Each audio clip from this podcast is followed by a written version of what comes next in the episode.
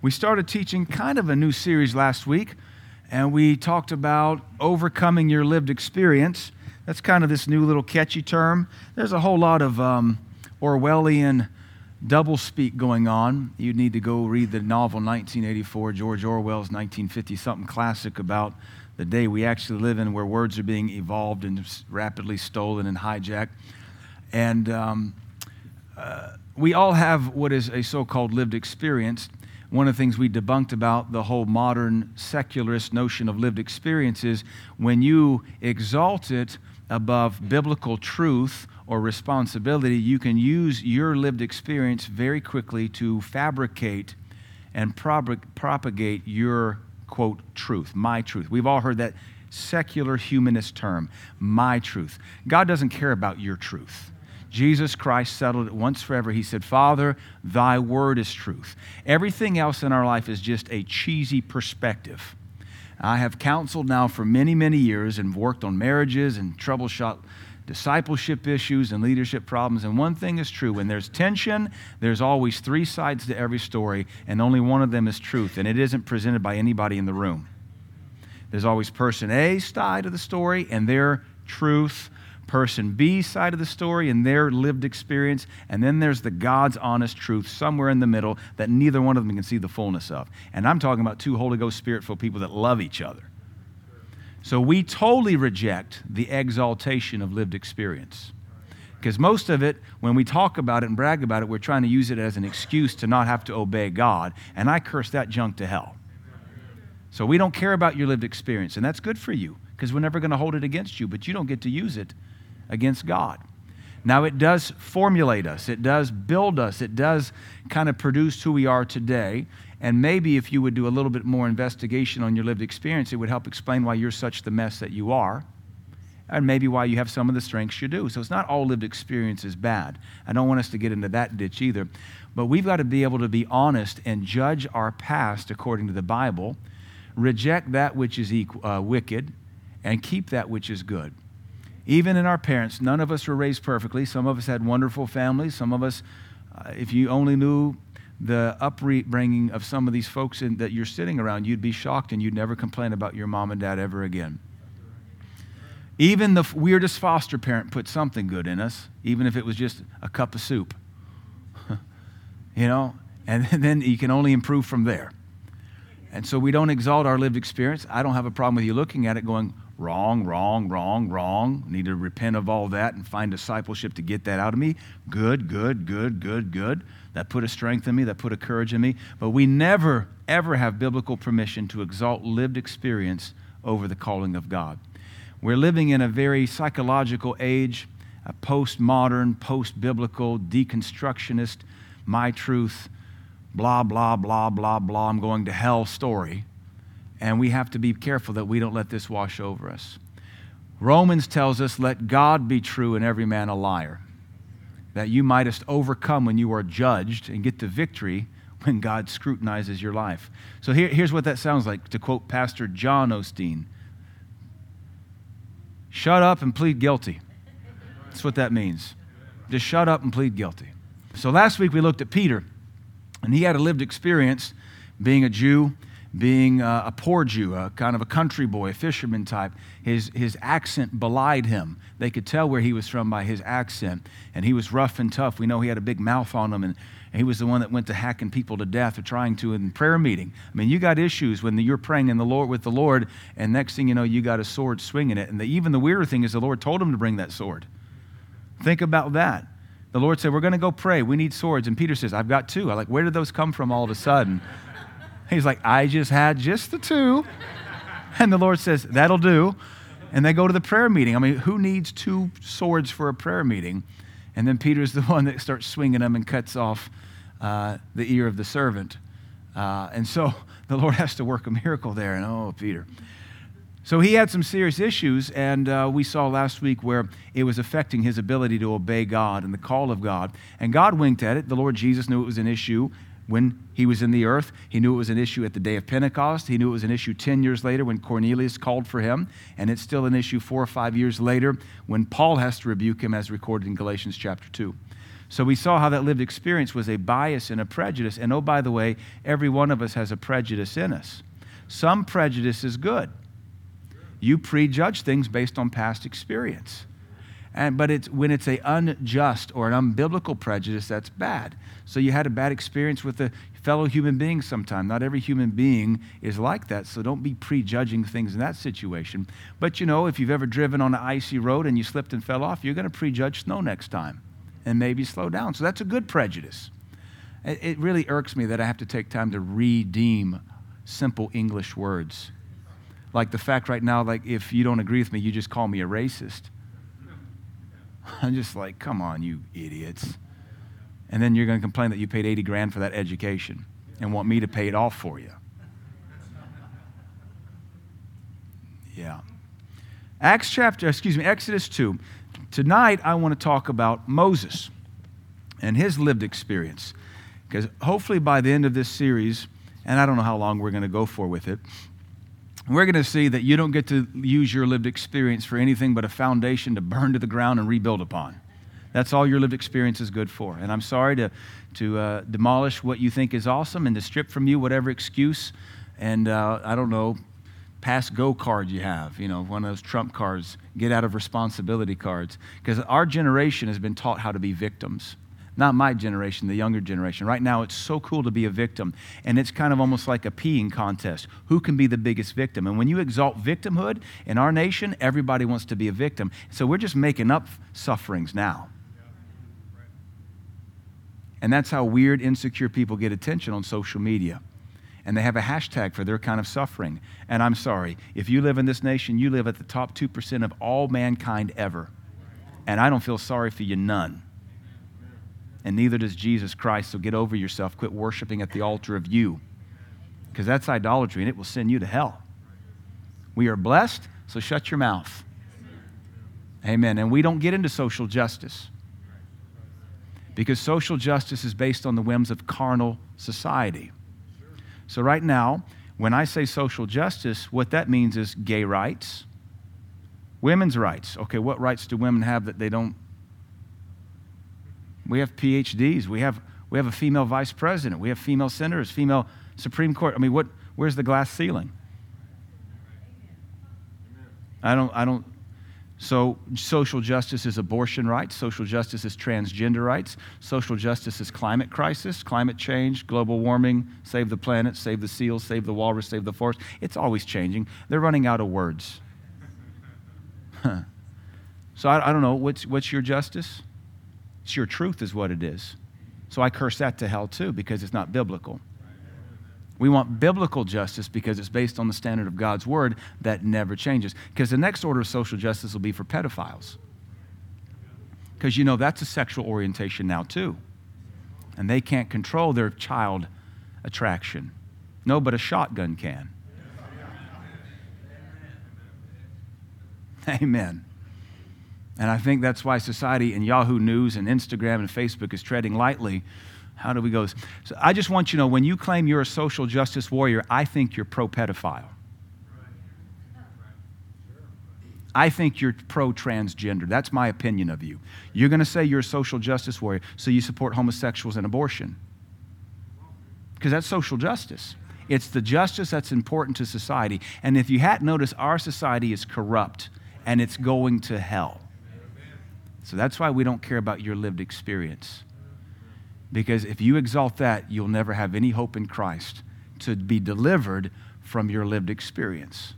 All right. So Moses, because I don't want to go all this anti-woke stuff. It's I beat that dog. It's too easy to beat. It's a little chihuahua that just yelps and wets itself when you look at it too hard. Yo quiero go wee wee. Exodus chapter 2. So let's talk about Moses. We're all familiar with Moses, but let's look at it from a different angle tonight. Verse 5, Exodus 2 5. And the daughter of Pharaoh came down to wash herself at the river, and her maidens walked along by the river's side. And when she saw the ark among the flags, she sent her maid to fetch it. That is the ark that baby Moses was in. And when she had opened it, she saw the child, and behold, the babe wept. And she had compassion on him and said, This is one of the Hebrews' children. She could tell. This is not an Egyptian, this is a Hebrew baby, because they look different. Then said his sister to Pharaoh's daughter, that is Miriam, Shall I go and call to thee a nurse of the Hebrew women, that she may nurse the child for thee? And Pharaoh's daughter said to her, Go. And the maid went and called the child's mother. So now we know Moses' mother gets to breastfeed her own baby in, the, in, the, in her own house and get paid to do it. Pharaoh's daughter said unto her, Take this child away and nurse it for me, and I will give thee wages. What's it? I guess that's welfare when you get paid to raise your own kid.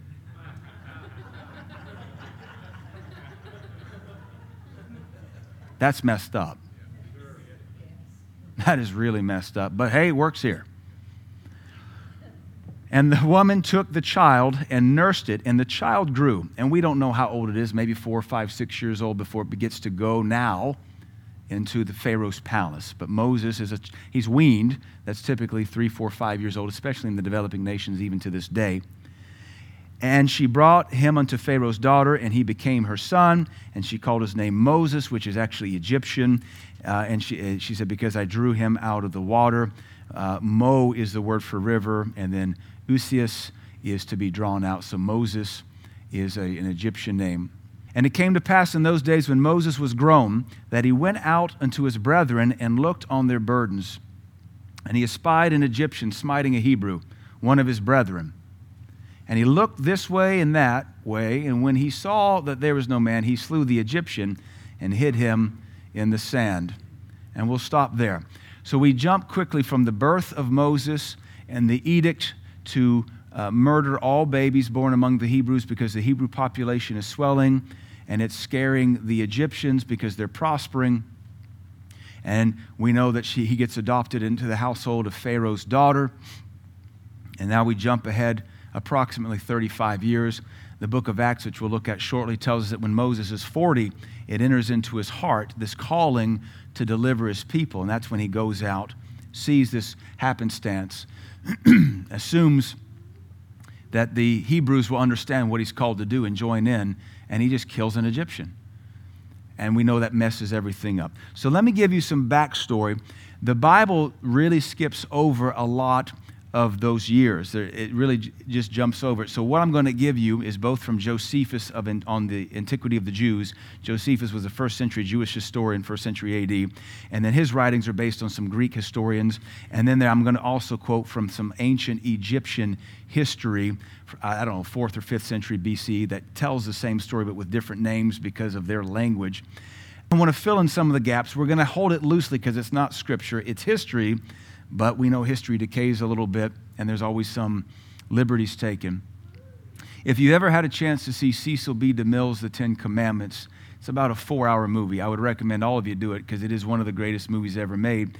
the first two hours is the story of Moses in Egypt before he flees. It's two, two Blu rays. That's how big of a movie it is. And we got to the, we watched it a year or two ago. I bought it. I had never seen the whole thing. The kids fell in love with it, but I thought, wow, the DVD's about over and we haven't even gotten to Midian yet. That Ten Commandments part's going to go fast. Oh, no, no, no, no, no. The second DVD gets in there, it's another two hours. But the first two hours is a lot of them pulling from the history of Josephus and some other mid, uh, Midrash and Talmudic writings to fill in the gaps to kind of understand.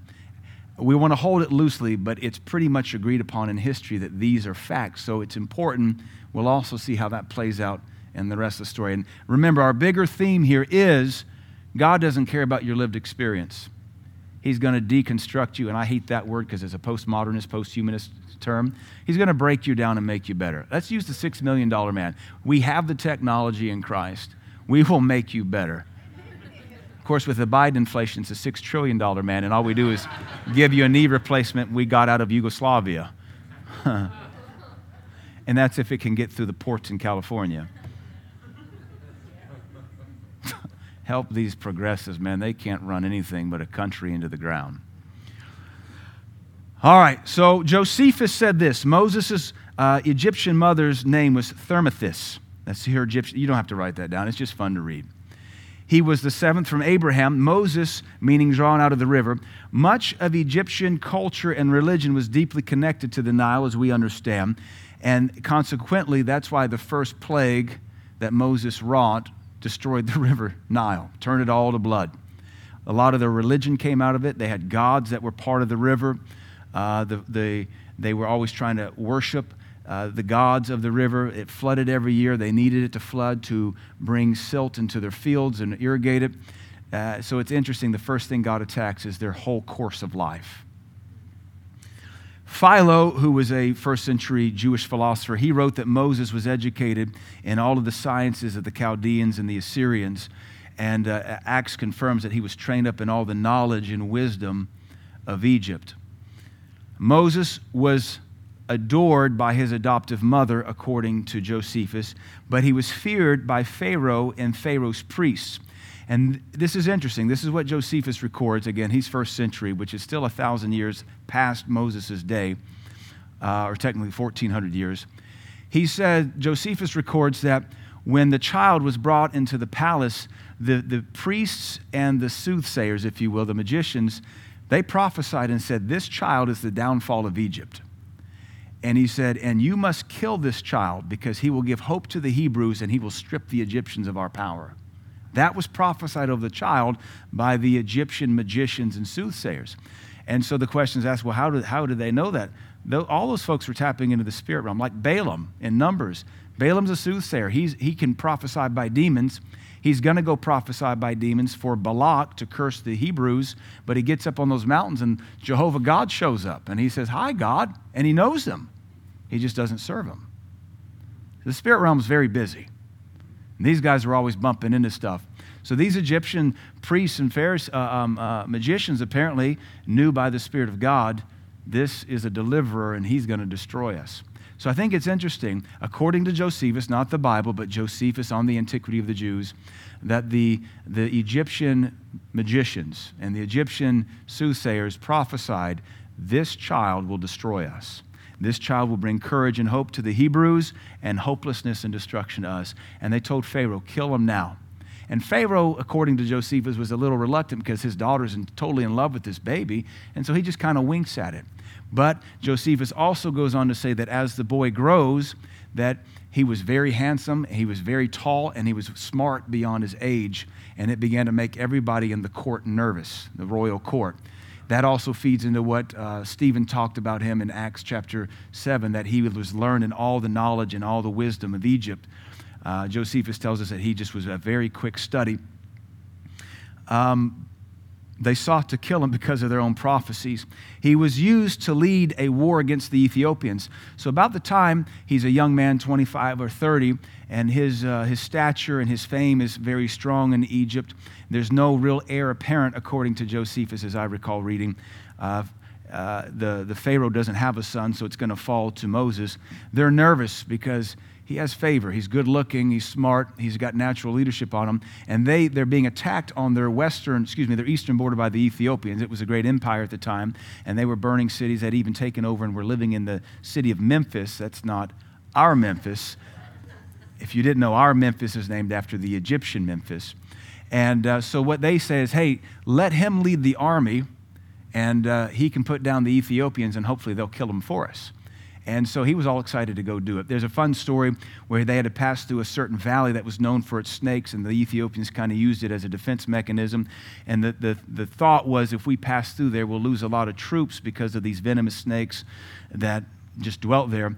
And uh, Moses had the idea to have all of his soldiers weave baskets and catch ibis birds because ibis birds attack snakes. And they march through this valley and they basically just have snake deterrence. And they march, and he annihilates the Ethiopians but makes a pact. The Ethiopian's king, his daughter, falls in love with Moses, and Moses ends up marrying her. That's recorded history. Some believe that's the Cushite the, the Hebrews later had an issue with, Cushite being Ethiopia. Uh, so whether he got back with her after he married and divorced Zipporah, we don't know. Uh, but we know that Miriam's slander later was because he married a Cushite, a Cushite being a very dark woman Ethiopians being a different color than the Hebrews. Anyway, history records that he married the Ethiopians, the Jews, and the Midrash, and the rabbis debate whether he ever consummated the marriage or not, but he defeats the Ethiopians, marries the, the Ethiopian princess, and this is when he comes back. Um, there's a, a, a, Egyptian historian, his name is Man, um, uh. He writes, it's pretty funny to read his, his, uh, his writings from two, 3,000 years ago. He said, Under Pharaoh Timaeus, he says, I know not why, but God became averse to us Egyptians. And that's when God begins moving against the Egyptians. But to read this pagans, he said, during his reign, God turned against us, and we don't know why. And he goes on to talk about the people that the Egyptians called the Hyksos. The Hyksos is a compound word in the ancient Egyptian, which means the enslaved shepherds. And it was because of these enslaved shepherds our life was made miserable pretty cool to read that in a secular historian from 25, 2600 years ago, the Hyksos, the captive shepherds. So that kind of brings us up to speed. So we see that he's 40 years old, and it enters into his heart now to go visit his brother. And let's jump to let's jump to Acts chapter 7. I'm going to lay a foundation, and then we're going to talk about deconstructing our lived experience. I would say for most of us, until we're discipled, we're going to always use our past as an excuse to stay wretched, stay the same. Nobody knows the troubles I've seen. Nobody knows but Jesus. Yep, and He's telling you to get over it. He's a comforter, but He comforts you so you can fulfill your call. Do you not believe He's a deliverer? Do you not believe He's a helper? Do you not believe He's an anointer? Do you not believe He's a king? Do you not believe He has a calling for you? So get over yourself, get over your past. Don't mean to put you down, but uh, you've cried enough, haven't you? You've wept enough, haven't you? Why do you let the past win? Like I've taught you for years, I heard it from a psychologist. Got to give up all hope for a better past because you're never going to have a better past. But you can have a better future in Christ if you'll pursue it. Acts chapter 7, verse 21. And when Moses was cast out, Pharaoh's daughter took him up and nourished him for her own son. This is Stephen, the first martyr, running through the history of the Jews to preach to the Pharisees. It's like he takes a running start through the history of the Jews and ends up into Christ, and they kill him for it. but he shows them, I know our doctrine because I'm a Jew. And this is where Christ was every step of the way. And that's who we just killed. And it's him, it's our Messiah. And they took up stones and killed him. But he's teaching stuff that the Exodus doesn't because he has other information that we don't. But it becomes doctrine for us. Verse 23, excuse me, verse 22. And Moses was learned in all the wisdom of the Egyptians and was mighty in words and in deeds. Mighty in words and in deeds. Mighty in speech. He did not have a speech impediment. That's a horrible doctrine for why he said, Lord, I'm of a stammering lip, stuttering tongue. I heard that growing up. See, Moses had a speech impediment. No, he didn't. He was raised to be Pharaoh. He was trained up in all the knowledge and learning of Egypt. The king's kid doesn't need a speech pathologist. He's not stuttering. And we'll explain what he meant in a moment. And he was mighty in deeds. He was a general. He led military victories against the Ethiopians. He was no slouch. Verse 23 And when he was full 40 years old, the New Old Testament doesn't tell us that. When he was full 40 years old, it came into his heart to visit his brethren, the children of Israel, and seeing one of them suffer wrong, he defended him and avenged him that was oppressed, and he smote the Egyptians. For he supposed his brethren would have understood how that God by his hand would deliver them, but they understood not. So apparently, at about 40 years old, he begins to recognize he has this calling on his life. Now, this is interesting because I'm sure if he's four or five years old when he comes into the house of Pharaoh, he recognizes he's a Hebrew. His mother probably prayed with him and taught him stuff, but he's raised in full fledged uh, uh, Egyptian court. He's raised to be the next Pharaoh. He's raised uh, in this mighty capacity and all their training and tutelage and capacity for war. Um, it's even a speculation that I don't disagree with that he was also raised in their witchcraft. Because all the knowledge and wisdom of the Egyptians would include all their idols, their polytheism, their witchcraft. This is also why I believe the first couple miracles he does, Pharaoh gets angry at because the magicians do the same miracles. And it would be like the magician saying, We taught you that. What else can you do? And there reaches a point where the plagues and the miracles keep going, and the magicians say, All right, we can't do this. So that would explain why their hearts were hardened when they throw a stick down and it becomes a snake, and the magicians throw their sticks down and it becomes a snake, and Moses' snake keeps up their snakes. And they turn the river to blood. Well, we do the same thing. Toads, we do the same thing. So it would be like Yeah, he, he knew everything. But now all of a sudden at 40, he tweaks and he realizes, I'm meant to be more than this. I'm meant to be more than Egyptian. I'm meant to be more than a prince. I'm meant to be more than a Pharaoh. God has called me to defend my people. I'm sure he knew he was a Hebrew. I'm sure everybody could recognize he was a Hebrew. But something changed, and he no longer wants to be counted among his people. He wants to be counted among God's people. And that's something we need to all get a hold of because no matter where we come from, we want to identify with the people where we come from, and that's not always right. Sometimes the worst thing you could do is to identify with the people you come from. They don't want you to escape, though, because if you escape, you'll show them how bad they are. So you obey God and say, Mama, I love you, but I got to serve God. Amen. All right, so let me see where my notes are at here.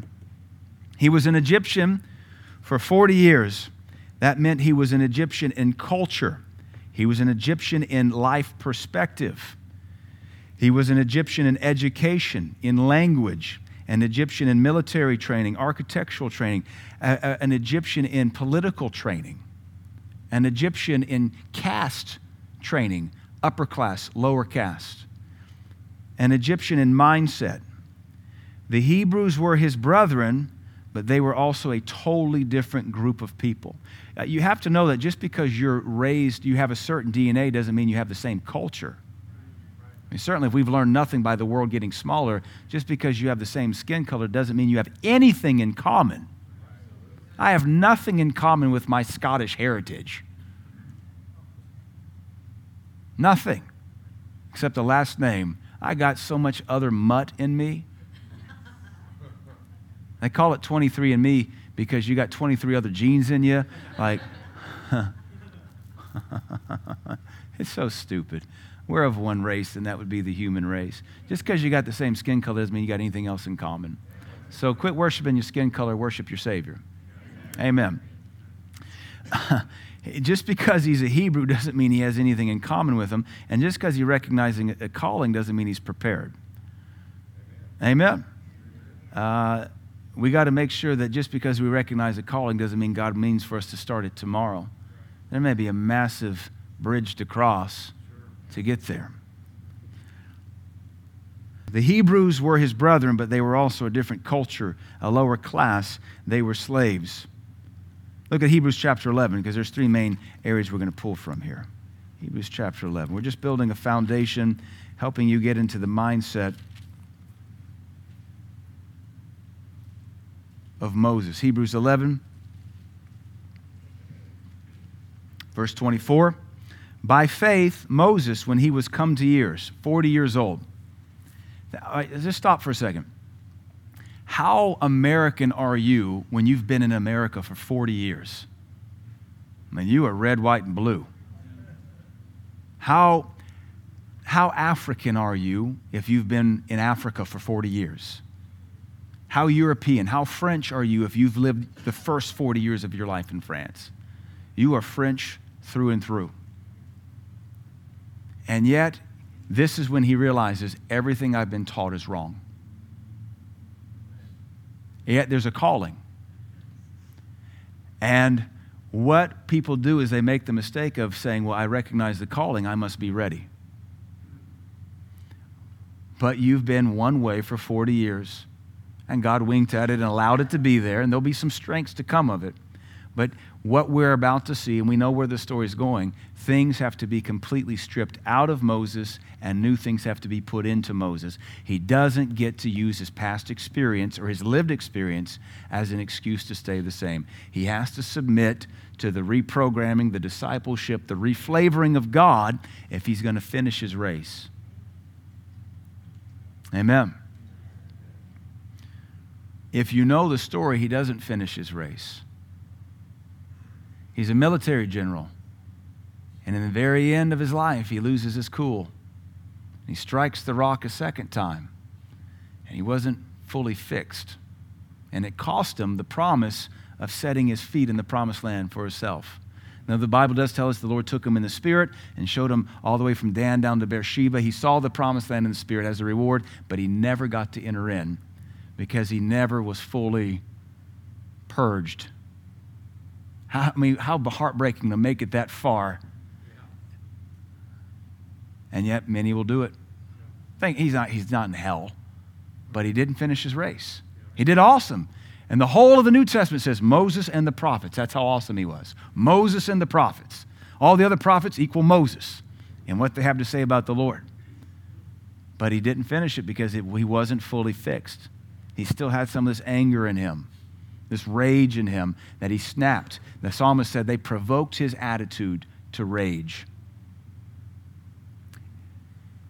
says, verse 24, he came of years, refused to be called the son of Pharaoh's daughter. He refused to be called the son of Pharaoh's daughter. This wasn't being unthankful. This is recognizing if I'm going to go with God, I'm going to have to divorce some things. Verse 25, choosing rather to suffer affliction with the people of God than to enjoy the pleasures of sin for a season. So serving God is a choice. And you do it by faith. You choose to leave Ur of the Chaldees. You choose to leave the past behind. You choose to leave offense and pain and shame and poor upbringing and cultural pride behind that you might obtain Christ. Not all culture is bad, but if it's sinful, call it sinful.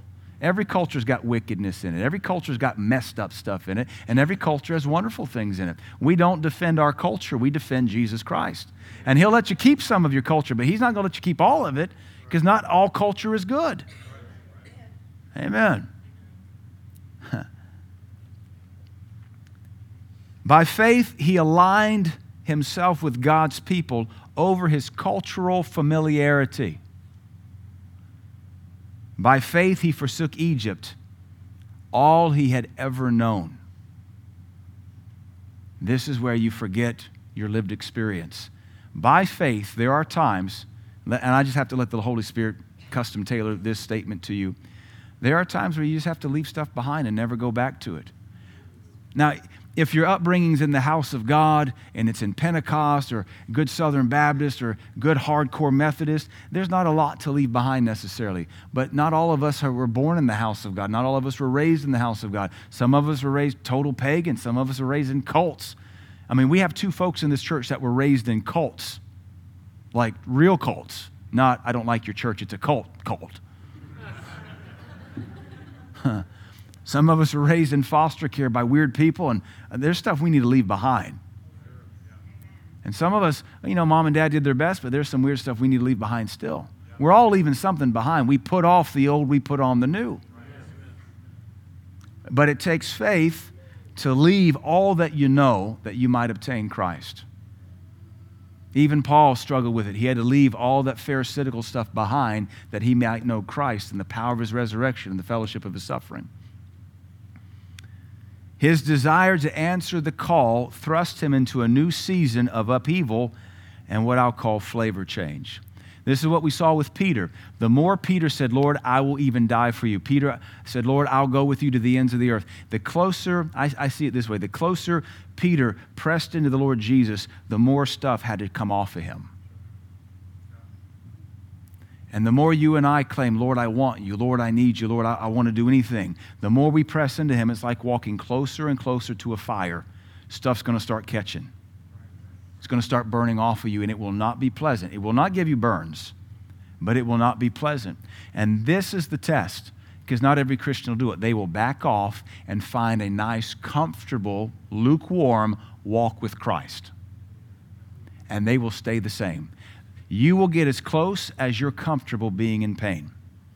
And you'll always recognize it because you won't change anymore. You will have come this far and no further. But with Peter, we saw the more he pressed in, the more God was dealing with wickedness and sin and past experience and lived experience, and it was coming to the surface. And Peter had the opportunity to either back off and deny God again, or just say, Yep, it's in me, get it out. Yep, it's in me. What a fool I am. Yep, everywhere he went, he would tell that Gentile story. And you know he was trying to like publicly repent for being a weirdo. But I watch Christians claim they want God start to press in. It gets real uncomfortable. They, they might get convicted, they might get rebuked, they might get thumped, and that's just too much. And they, they fall back for five or six years. Why didn't you just endure a little bit longer? So Moses is doing the same thing. He recognizes his calling and he says, I believe in his heart, I'll do that. And the Lord says, Good, we got work to do. Because you're a problem. You got way too much Egypt in you. And we always know in the Bible, Egypt represents the world. You got way too much world in you to be used of me. But you got, I got them called. Yep, you're called, but you're not chosen yet. Many are called, few are chosen. In this instance, only one was called. So the slim pickings of him being chosen, I mean, the odds are stacked against him. Anytime we desire to answer the call of God, it will thrust us into a season of upheaval because God will change our flavor. And the older you get, the harder that will be. And that is why Jeremiah says it is good to bear the burden in your youth. It's not impossible, but old dogs get stuck in old ruts and it's hard for them to learn new tricks. And this region is religious, it resists change. And that's why you have to be determined all the more to be different than who you were. The name of the game is change. If you don't want to change, you don't need to come to this church. You need to find a, a good lukewarm seeker church that'll give you the hottest thing in your life will be the cappuccino they sell you. And that's the hottest thing in those churches, anyways, their coffee bar, because it ain't the message or the congregation. Maybe that's why they have a coffee bar, because they need something hot for God in there. That's my opinion. Feels pretty good, though. I need to tell one of my friends that. Well, at least you got something hot in this church because it sure isn't sitting in your seats. so we see here's why we have to change. If we don't change, we'll try to serve God the old way of our life. Moses tried to fulfill this call the Egyptian way with the sword. I mean, you, I mean, think about the lunacy of it you recognize you're called to deliver the Hebrews out of your nation, that you're an, perhaps an heir, you're in line to be Pharaoh, and you think killing one, Pharaoh, one Egyptian and burying him in the sand is going to start a revolution? You're crazy. But remember, according to uh, secular history, he was a military leader. So killing people is nothing to him. And he sees them fighting and mistreating one of his people. But you have to understand the Hebrews don't look at Moses as one of them. They don't see him as a hometown boy.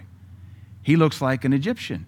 He has that white thing that's kicked back, no facial hair. He dresses like an Egyptian. He is a prince. He is one of their political leaders. He's in the throne room. They don't see him as a Hebrew. And that's the problem. When the people don't see you, you're going to have to change. When they don't see you as what you claim to be, you're not what you claim to be. Well, I'm changing. If they can't see it, you're not. And it doesn't matter what you think you're called to do. If the people God has sent you to help don't see you or don't receive you, you got a lot more changing to do.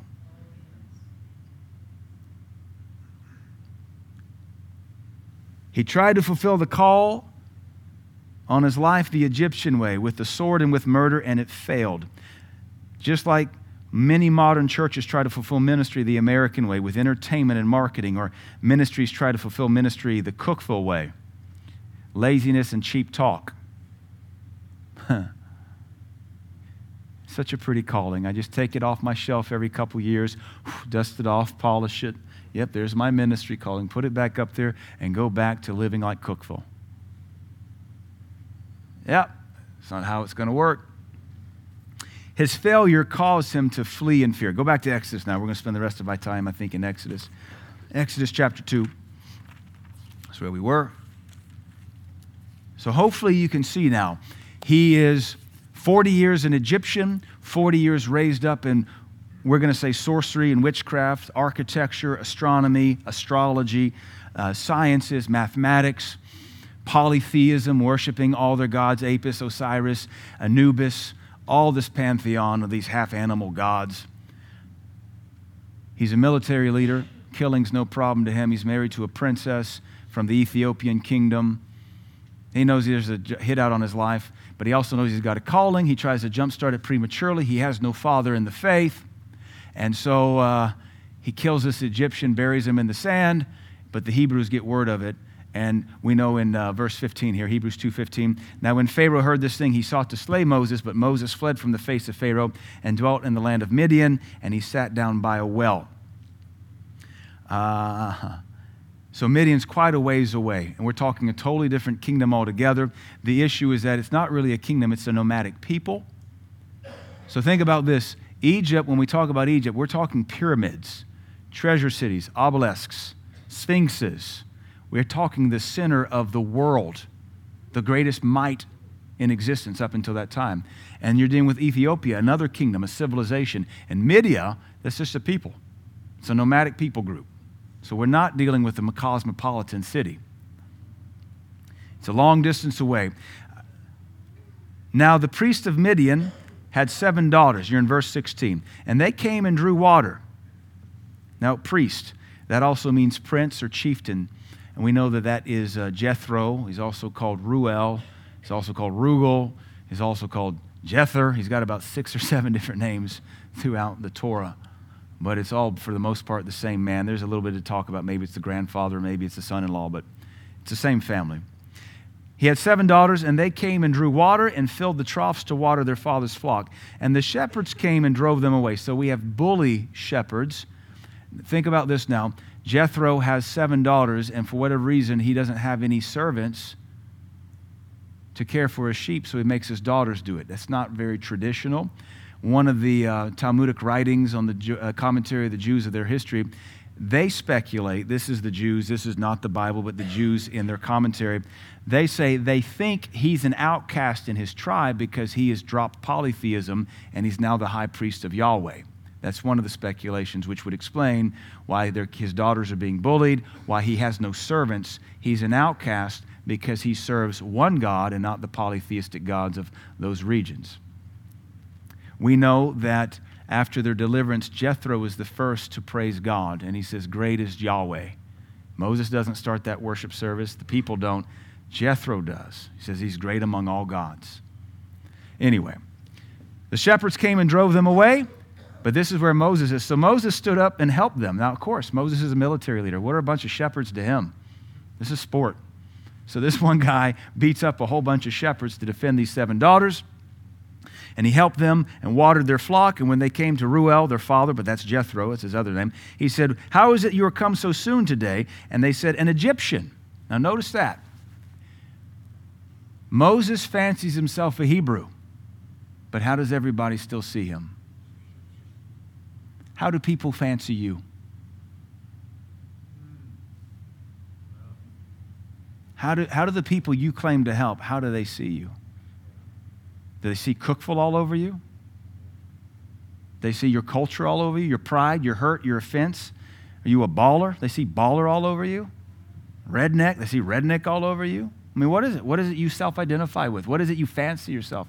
Because he thinks he's a Hebrew. That's why he killed an Egyptian.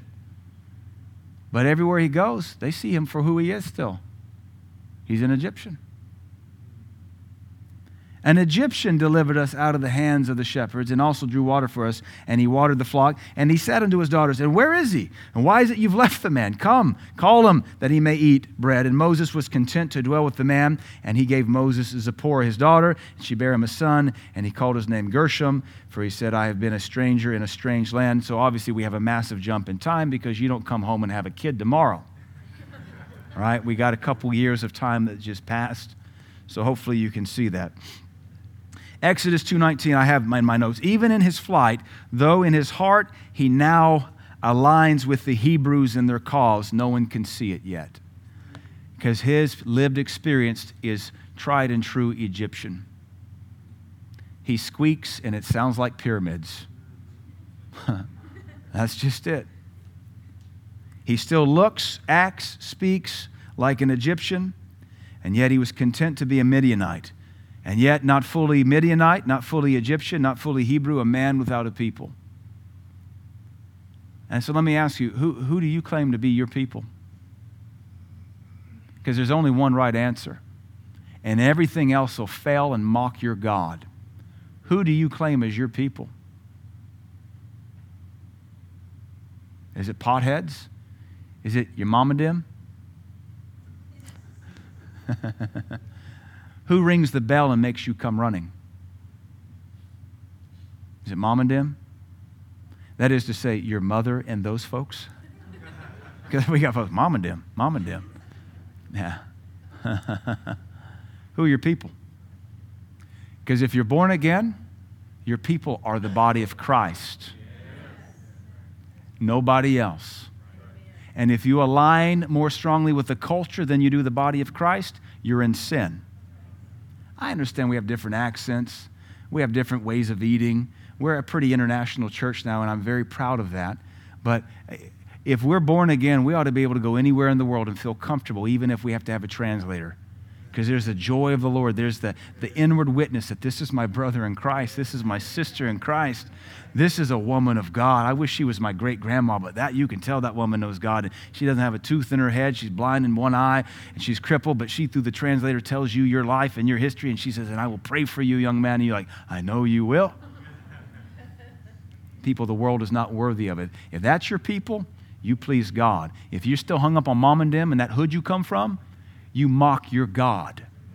That's blasphemous. It's idolatry. Shame on you for listening to that sin and letting that steal your heart and your faith. Because Moses is realizing, I cannot be Egyptian and I have no idea how to get it out of me. Basically, when you kill one of your fellow Egyptians, you're kind of like drawing a line in the sand, like, that ain't my folks. But that doesn't mean you are fully converted yet.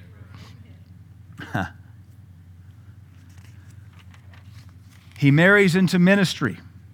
We know this because dad in law, Jethro, he's a priest of Midian. He's a priest of the Most High God. He marries into a, he's a shepherding priest. This is a major 100, 180 degrees in his life. Our problem is we are still way too much in control. We control everything. We'll tell the Lord, I'll serve you, but only if you make it comfortable we were in an elder meeting last night and we were talking about a church that I, I saw an article about. And uh, the, scene, the pastor is divorcing his wife. Unfortunately, they've done it real private. Even the website won't address it. I'm just kicking the wife to the curb. It's a massive church. The guy's a little bit younger than me and divorcing his pretty wife for who knows why. And uh, so I was on their website just trying to figure out where you're coming from. And it, they're part of an association of churches that is uh, notorious for adultery and divorces. And, and on one of their websites, they had a video that had a carnival. And their, the headline of the video was, We make it hard to go to hell because we make church so much fun. And I thought, well, just because church is fun doesn't mean you're getting saved. Because if you don't know the horrible news, you won't appreciate the good news. And if you don't know you're cursed and damned, you won't be thankful to be born again. So I'm not really sure you're going to get saved at Carnival Church. But I saw the Ferris wheel, and I was reminded the Lord had told me a couple years ago in prayer. He said, The church will become an even greater carnival than you've yet seen. And here's a video with a carousel on it. And I thought, huh, look at that. So I was sharing that with my wife, and she said, Yeah, because take up your cross is spelled F U N. And we try to serve Jesus as long as it's F U N. And that's not our kingdom. You can't claim you want God and serve Him at your pace because you won't ever even hit the finish line. You won't even find the start line. This is a major 180 degree in life. And you know, when Jesus Christ gets a hold of you, there ought to be a major adjustment in your course. Because if God Almighty gets in your cockpit of your jet and you're off course, you know it's going to instantly be realigned. You may not be where you need to be yet, but at least you're not over Alaska anymore. You're kind of over the South Pacific, heading where you need to go. But you can tell if your life is still off course, God's not in charge. Shame on you. Shame on you. Like Paul said, I speak this to your shame. You've been in this church that long and you're still sailing in the wrong direction? Don't tell me you're a Christian. Don't tell me you serve Jesus. Don't tell me he's in charge because he makes course correction. He'll come in there and rudely say, Get out of that seat. You don't know what you're doing. And it won't be comfortable, but it will change your life, which is what your confession says you want. Amen. This is a major 180 degree turn in his life. So think about this. I made this chart in my notes.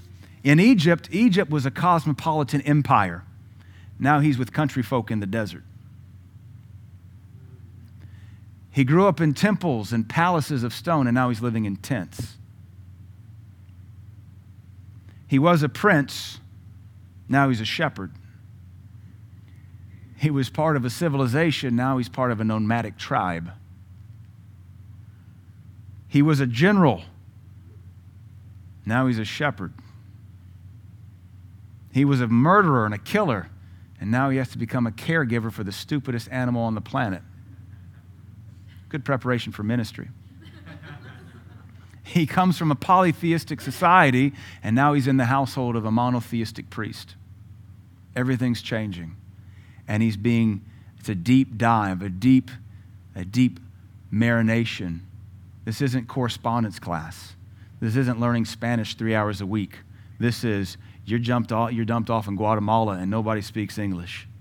In fact, one of the things I note in my, some of my old studies, when he approaches Midia, he has no discourse with anybody, and I believe it's because they don't speak the same language. They don't speak Hebrew, they don't speak Egyptian, he doesn't speak Midian. There's tribal language differences there. There's no conversation going on. He is, a, he is a fish out of water, a man without a country, trying to find God. But he's content to dwell in a place that will break him off from where he was raised. And my God, if we don't all need that. Even uh, those of us that were blessed to be raised in a church home with a mom and dad that love us, who took us to church and taught us everything they knew, we still need junk severely broken off of our life. No matter where we grew up, there was weird there because there were people there. Amen. He was the heir apparent in Egypt, and in Midia, he's in son in law to a shepherd priest. That's all he's got. Uh, when he dies, what do you get? Bunch of sheep. What do you got right now? A bunch of sheep. So, is there increase? No, there's no, no difference still. Just got to bury somebody, and the beat goes on. Not much of a promise of anything. In Egypt, he had temples. In Midia, he had tents. In Egypt, he had treasure cities. And in Midia, there was nothing but desert and scrub brush.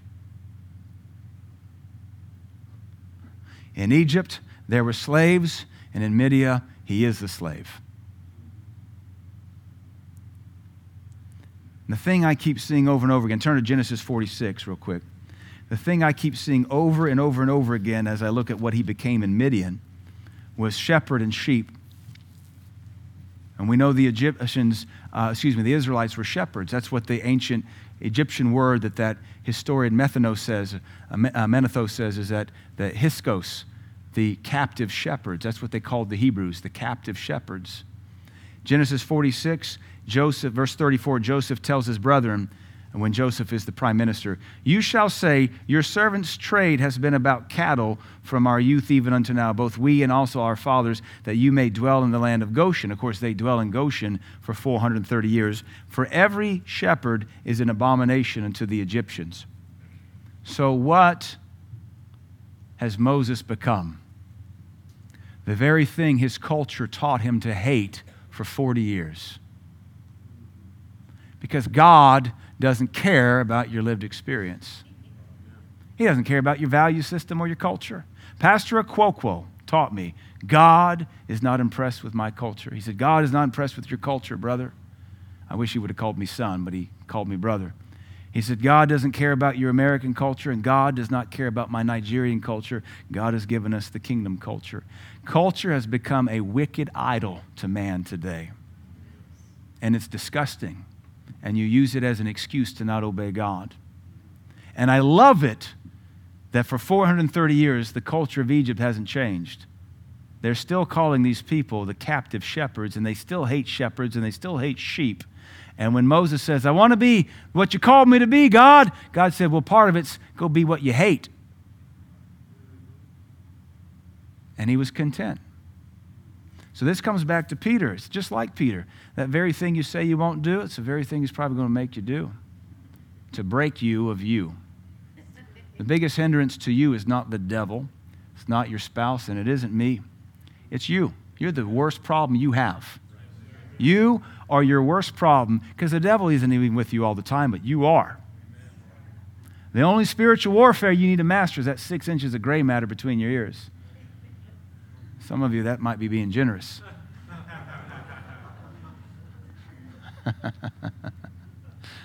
yeah. Every shepherd is an abomination to the Egyptians. And so here's the prince of Egypt walking in, and he's having to smell like the thing his culture for 40 years taught him to despise, except he was content. If this is what it takes to finish my race, I'll do it.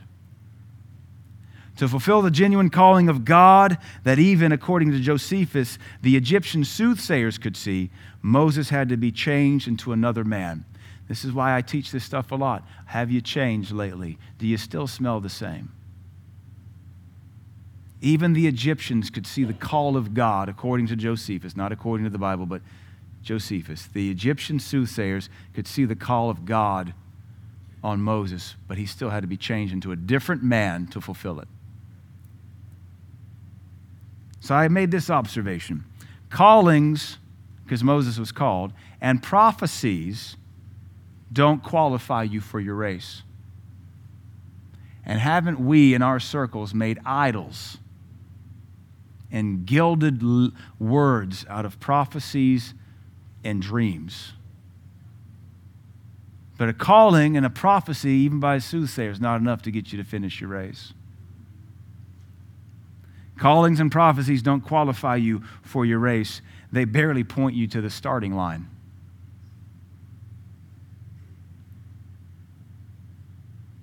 Moses had to learn to lead people, not use them as a politician would.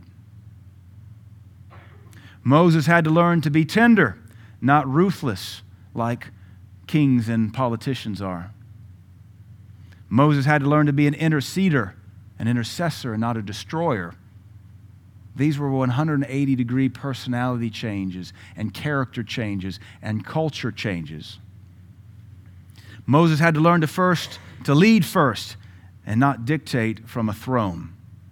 Moses had to learn to know the God of the Hebrews in order to be able to lead the Hebrews. Moses had to learn to not lean on his education and his upbringing. Much learning will make you mad, and not many's wise are called. What good was all those sciences of the Assyrians and the Chaldeans when you're out there in the wilderness just walking in circles with sheep? What good is architecture out there? What good is astrology out there? What good is witchcraft out there? Just you and some sheep making the rounds. What are you doing tomorrow? Making the rounds. What are you doing next week? Making the rounds. Hopefully, I can be home in a couple days once we make this big circuit. Moses had to be humbled from his arrogance of opulence. Not many rich are called. You don't see many rich people going to the ministry. Now, when you read about Pentecostal pioneers from 100 years ago, if you can get a hold of Dr. Sumrall's book, Pioneers of Faith, you'll read the stories of several of those men who were very wealthy in Europe when they were called. And in order to fulfill the call of God, they walked away from their inheritance, their family's lordship. And by lordship, I mean they're like lords in Europe, rich educations, rich inheritance. They walked away from all of it to walk with God from scratch. Have mercy on anybody that starts ministry with a million bucks in their pocket. That'll destroy you. What happened to the days of faith? What happened to the prophecy of Zechariah that says, Despise not the day of small beginnings? He had to be humbled from his arrogance of opulence. There's a big change from living in marble palaces to stepping in sheep dung every day of your life. and go from wearing linen to wearing wool. Moses had to learn shepherding to relate to a shepherding people. Everything Egypt gave him had to be amended, tweaked, adjusted, omitted, or downright burned to the ground. He lost his entire identity. And the wonderful thing is, it took 40 years. Just as much time as he spent in Egypt, the Lord let him spend that much time going in circles, tending the very thing his culture hates, because he doesn't care about your lived experience. He wants to deliver you from it. You ought to be excited to be delivered from it. And then you ought to figure out what's the most uncomfortable thing you can do for God and stick with it. And realizing that our, our opulence here in America, our prosperity, ruins us as human beings. It ruins us as Christians, makes us lazy, makes us insecure, makes us overweight, makes us sissified. We can't stand to have a cross. We want fun. Sunday, fun day. Like I said, in most of these churches, the only thing hot is their coffee. That's why they serve it. Four services on Sunday morning, nothing throughout the rest of the week. It took Moses 40 years. He, and when he was done, he looked nothing like he did when he first wandered into Midian. At the age of 80, nobody would have ever mistaken him for an Egyptian. Here's our problem we ain't got 40 years. Here's our blessing we have the Holy Ghost. There was no Bible written here. Moses wrote the first five books. He's living what he's going to write later. So we're without exception. We're without excuse. We have the Holy Ghost. We have the new birth. We have the, the, the, the, benefit of 2,000 years of doctrine given to us. We have a Bible in our lap. It doesn't take us 40 years to change who we are. It's just going to take that other cuss word. Work. Yeah, you know the cuss word, don't you? You just cussed in church. he was willing to do all this in order to please God. Come back, Hebrews 11, real quick. Why did he choose to do this? Hebrews tells us why he made such a sacrifice. Hebrews chapter 11. Let me encourage you, uh, unless you're just really grossly backslidden and, and you don't even know where God is, you're probably right where God wants you to be, so don't quit it. Unless it's sin and you know you got folks helping you to quit something. But enjoy the horrible boss. He's putting something in you and taking something out of you. Enjoy uh, uncomfortable workouts and enjoy uncomfortable budget times because it's putting something in you called character. It's one thing this nation lacks is character. It's one of our great cultural deficits. We don't have character. We don't know how to suffer. We don't know how to endure anything. This culture lives for the next easiest option. And you and I both know on our phone, if the website doesn't come up, we're backing out going to the next website. And we're talking, if it doesn't come up in a 16th of a second, I'm out of here. Because that's inconvenient. And if two day Air Prime doesn't come to your house, you're like canceling the order, getting it shipped again. It's lame. You're like, if I can't order the stoplight, I don't need it. and it should be at my home before I get there via drone. Yeah. And so should DoorDash, you know, because I'm so lazy, I can't go get the food myself. I'd rather pay three times as much in tips and fees than actually like get my lazy bum in my car and drive to the restaurant. Paying 40 bucks for Wendy's because you're too lazy to drive across. What is wrong with you people? That's why you're broke. You know why you're broke? It's not because God doesn't prosper, it's because you're stupid. Good Lord, we are a retarded culture and somebody's making billions of dollars off of your stupidity. And then you want me to pay your light bill. I ain't doing it. Phew, Lord of mercy. DoorDash. Yeah, and you know why they call it DoorDash? Because you're the ding dong. That'll be $72. For four tacos? Biden inflation, baby.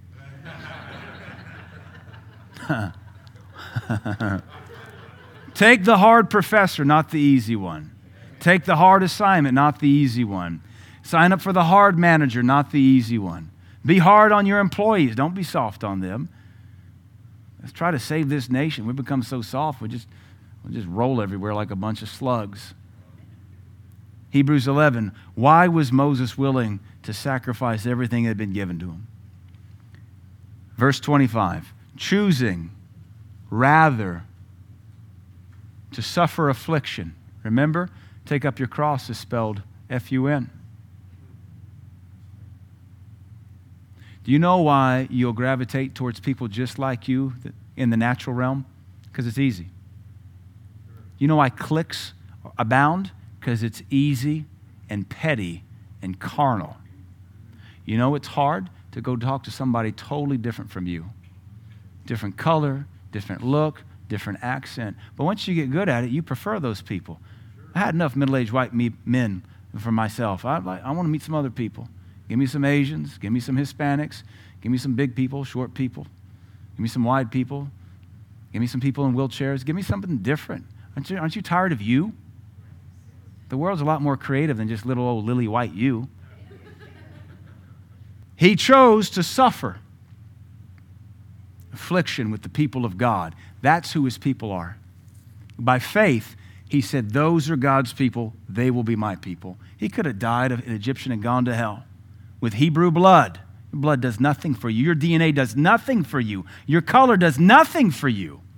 Who you associate with, who you align with, who you claim is your destiny.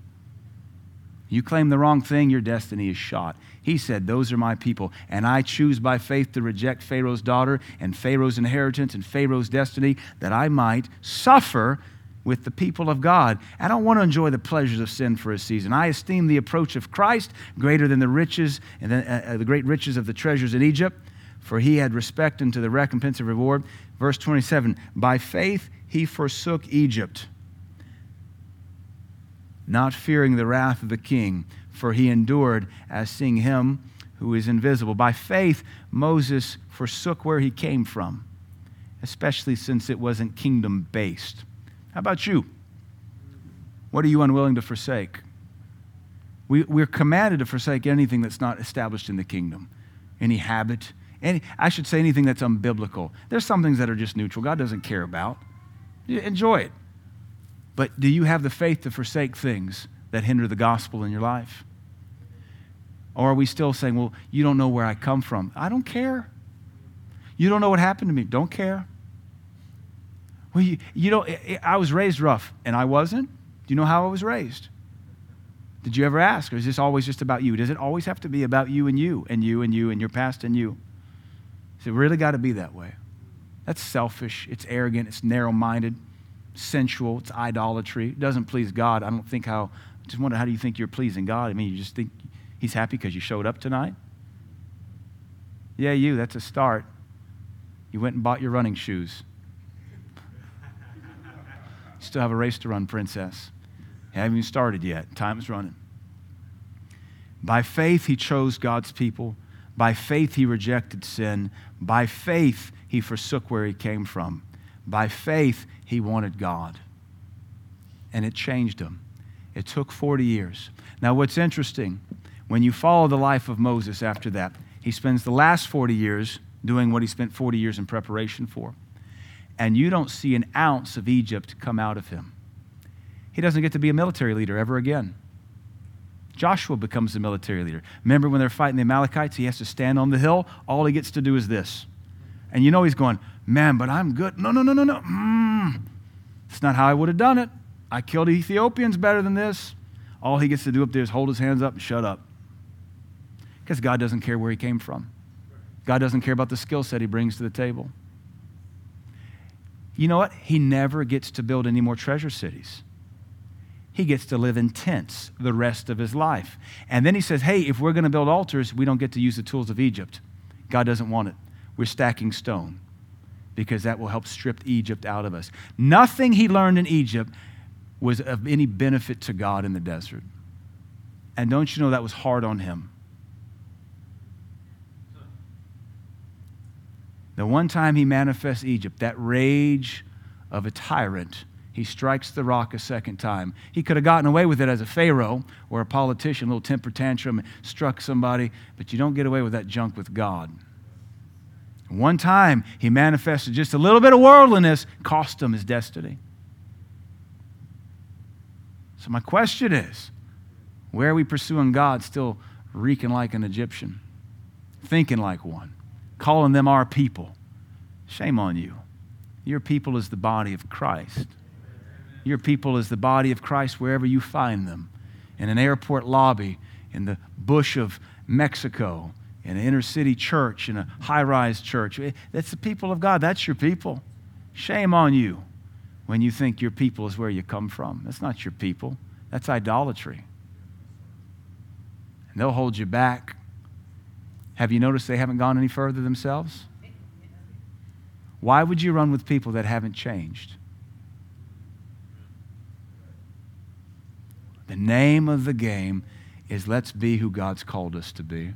Let's get as much of Egypt out of us as we possibly can so we can run this race. Hebrews summarizes it this way let us lay aside the weights and the sins, everything that we might run with patience the race set before us. It's what we're called to do. You can do it.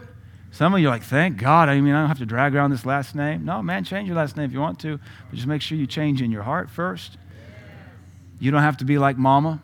You don't have to be like daddy. You don't have to be like Jackson County or White County or Sparta or Cookeville or wherever you hail from. You don't have to be that way. You can be bigger and you can be better. But your heart has to say, in Christ, I'm bigger than this.